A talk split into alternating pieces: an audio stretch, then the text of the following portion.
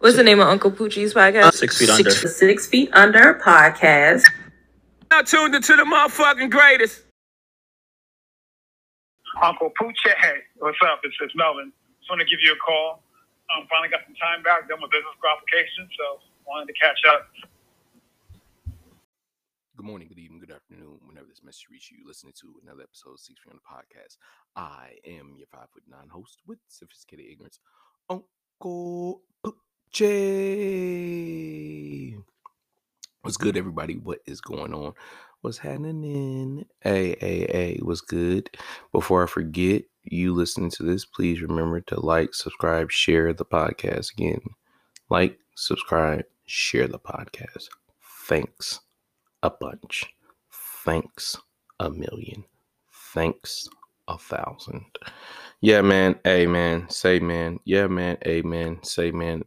Yeah, man. Amen. Say, man. Welcome back to the podcast. This is the Six Feet Under podcast. I am your five foot nine host, as I said earlier, Uncle Pooch. Yeah, man. We chilling, bro. We at the podcast, but we really, really at a dinner table. We're at a dinner table. Just ate a delectable meal.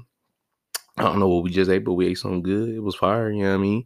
And uh you breaking it down, you breaking it down, you humming to me, you coming to me, you talking to me, and you want to get some advice, man, because I'm your Uncle P. You come to me because you want, you know, sometimes in life you don't just need to hear those cliche statements, you know. So you don't come to me because I give you the best advice. You come to me because, as Sister Johnson just said, I give you the realest advice. Thank you so very much, Sister Johnson. I really appreciate it. Hey, you know what? Tell your sister that I will call her back, Sister Johnson. I thank you. Frank, hey man, I'm in a good mood. I'm not even gonna get on your ass today, Frank. But uh, for you all who are new, man, you ain't ever been to this podcast, was good, y'all. You know, that's why you're here. You're talking to your Uncle Pete. But for everybody who's you know been before, welcome back. Welcome back. You man, it's it's nice seeing you again. And uh, I know I'm not really one to really drop on Thursdays. I know I'm not really one to be doing a lot of stuff I've been doing recently, but I know I'm not really one to even uh, play by the rules. I mean, here, man, life there's no real rule books this thing called life man. We're all walking around with these morals these beliefs that we hold to be true and uh, we just hope that people respect them that's pretty much it. So with that being said man i thought about thursdays and man, thursdays have always been like an interesting day for me especially since i've stopped working office jobs.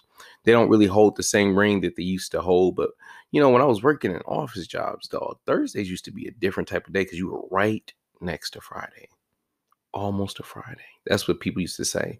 You know, when you be that water cooler and you walk up to someone, they'd be like, "Hey, how's it going?" And you're like, "It's almost Friday." And they'd be like, "Yeah, yeah, yeah, it is almost Friday." As if this weekend is to bring anything greater. It won't. It won't because it's not about the days; it's about the mindset. But that's a whole different thing.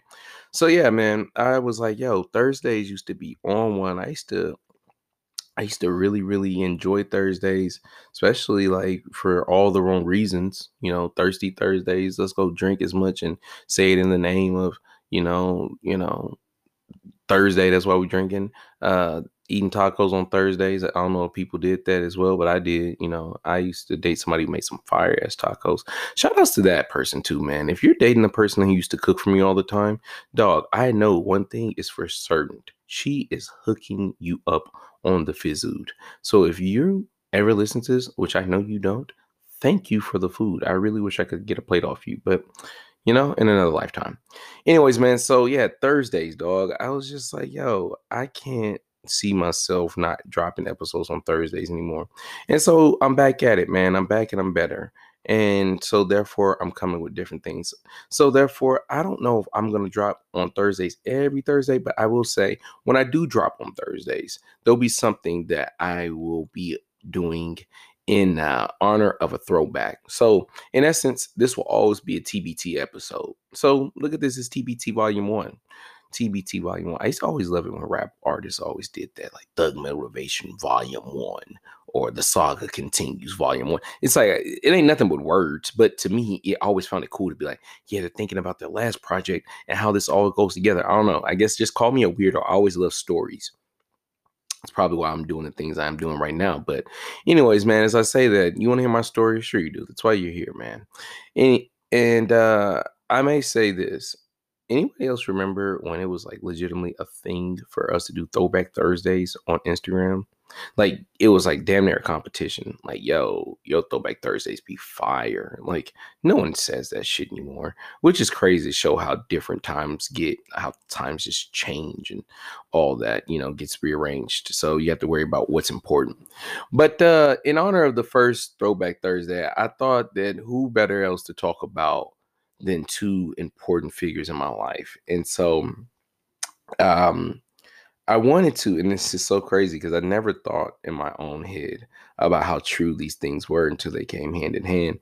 Was how education and how a lesson my grandmother taught me um, really, really went hand in hand when it came down to school. So I'll get into my bag today. If you guys haven't noticed, kind of been in a family man, uh, a family man bag. I've been deeply talking about my family.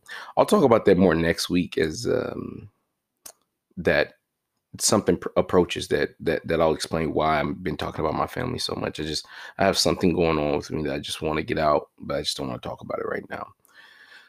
So, you know, my dad's mom, my grandmother, she's very, very, very, very, very, very, very uh, hardworking. I I don't I've never not known anyone on my dad's side of the family really not to be hardworking. And I'm not saying on my mom's side they're not hardworking, but I'm just saying it's definitely if you were giving me you know, the vibes and asked me to give me a word to describe, you know, my father's side of the family, especially my dad's mom, I would say, you know, hardworking. It's just just a in very, very uh, strong-minded, hardworking woman who's gonna get up and go to work. It's, it's like a consistency thing. Like, you know, my grandmother, like, she doesn't miss a beat, and then it's like she also doesn't miss sleep. She just she lays down and goes straight to sleep. Like I've never known my grandma not to go to sleep. Like I know it sounds weird, but it, I always as a person who is recording this at an ungodly time at night, I always find it impressive people who could just lay down and go to sleep. That sounds funny, but that that's just me, man. I don't I don't know how to just lay down and go to sleep. I, I can't just turn my brain off.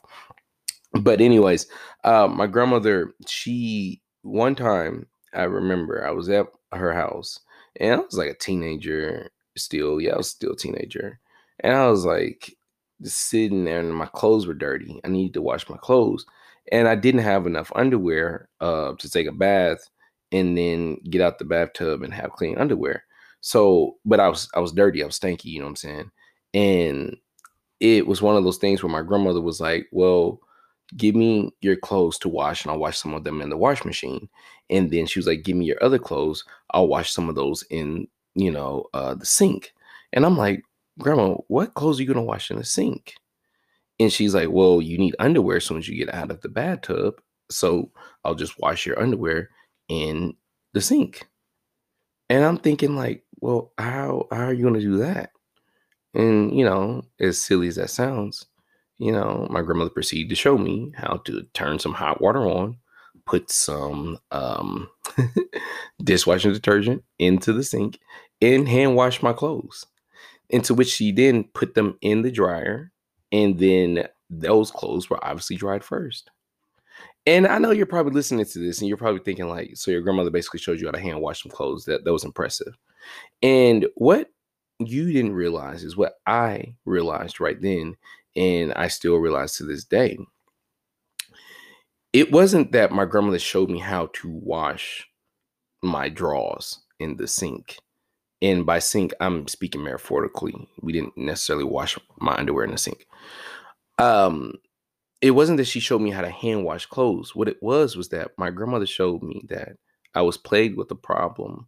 I was plagued with an issue. And instead of saying, well, I must just sit here and wait for my clothes go through the washing machine, then get washed, then get in the dryer, and then get dried, and then I can put them on. You know, that whole two around wait time. Like, I don't have two hours to wait. I stink. I need to get this done right now. What my grandmother showed me there was that she gave me a direct example of initiative. See, initiative is really, really funny, and this is where it's going to fall into education. I'll get into in a second. Initiative is funny. You as a human do what you want to do. You do what you want. Like if you're hungry, you don't have a car, you got to get up and walk to the store. Or you got to get an Uber Eats or delivered or whatever the hell people do. Whatever. That's your thing. That's what you do. because you need to do it. That's your prerogative. That's what you got to do. It's not necessarily your initiative because it's it's just something you need to get done. Now, when you start breaking down your initiative, it's plans, it's it's feelings, it's you know, things you need to get sorted out, right? Which is great. You need to sort these things out, obviously.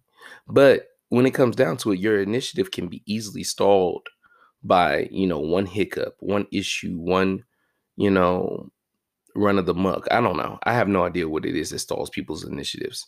But what my grandmother was showing me that day was that, yo, fam, just because you're hit with a roadblock, just because you're hit with a pause, doesn't mean you need to stop. No, no, no, no. There's got to be other options. There's always another option. There's always another way. There's always a different way. Now, maybe you could be listening to me say all this and like, bro, you really read into that. That that you read deeply into that. And I'm here to tell you, you're damn right I did.